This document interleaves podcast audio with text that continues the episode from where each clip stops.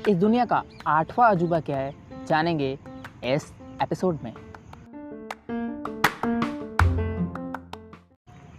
Hello नमस्कार दोस्तों, मेरा नाम है प्रिंस और आप सुन रहे हैं मुझे करियर स्टडीज़ विद प्रिंस के सीज़न 2 में।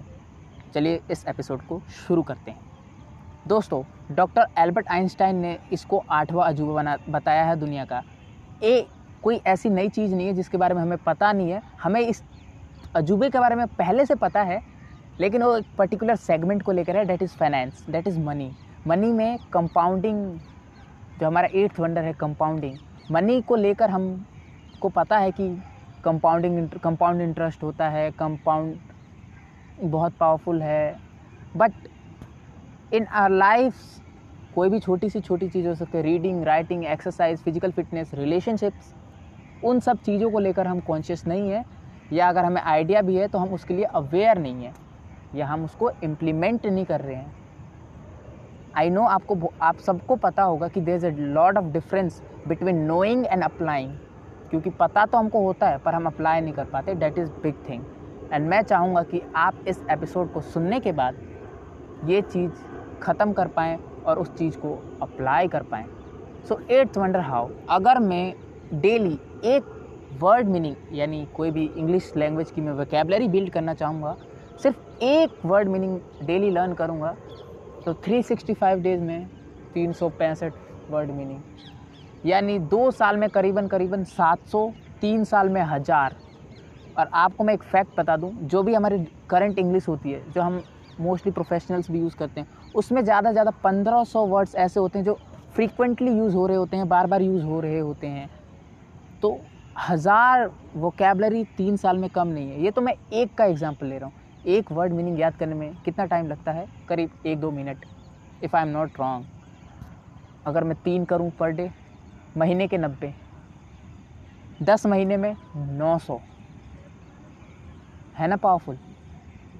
3 साल का काम, जो प्रोफेशनल्स 1500-2000 की जो वोकैबुलरी होती है, वो हम 3 महीने में बिल्ड कर पा रहे हैं, 10 महीने में बिल्ड कर पा रहे हैं। इससे बड़ी पावरफुल चीज़ क्या होगी? डेली अगर हम 10 पेज रीड करें तो करीबन ये साल के 30 बुक्स के लमसम होता है। मैं खुद रीड करता हूँ, इसलिए मैं एस्टिमेशन लगा सकता हूँ। और मैं अप्रॉक्स सुबह जब मैं रीड कर रहा होता हूँ तो मैं 10 पेज ही रीड करता हूँ, तो 30 बुक्स तो हो गई। तो मैं करीब 1.5 साल से पढ़ रहा हूँ। मैंने लगभग 100 बुक्स ख़त्म कर लिया, अभी 100वीं पढ़ रहा हूँ। Zero to One Peter Thiel की है, अमेजिंग बुक है।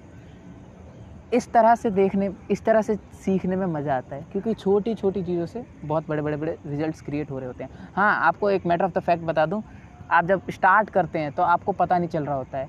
एक फेमस स्टोरी है ना वो, अगर आपको 1 करोड़ रुपया दिया जाए और आपको दूसरी तरफ ये ऑफ़र दिया जाए कि पहले दिन आपको 1 रुपया मिलेगा, लेकिन वो 30 दिन तक डबल होता रहेगा, आप क्या चूज़ करोगे? तो सिंपली पावर ऑफ कंपाउंडिंग में होती है कि आप दूसरे वाले ऑप्शन को चूज़ करेंगे, जो पैसा डबल होता जाएगा 1 रुपये से लेकर, क्योंकि वो एंड में करीब 7 करोड़ बन जाता है, जहाँ तक मेरे को नॉलेज है, as a matter of fact. Compounding की जो पावर है वो बहुत अमेजिंग है।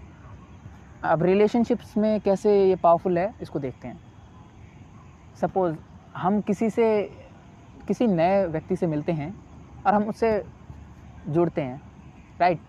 अब हम उससे धीरे धीरे जुड़ते हैं। अगर हम धीरे धीरे उससे बात करें, अगर उसको डेली दिन का 2 मिनट भी देंगे तो कितना फेमिलियर हो जाएगा हमारे से, उसकी कितनी पहचान होगी हमारे से, मतलब एक ख़ास दोस्त की तरह होगा।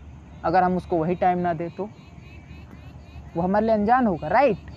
सो बहुत इंपॉर्टेंट है कि हम छोटे डिसीजन पर, अब इसे कहते हैं सोशल स्किल्स।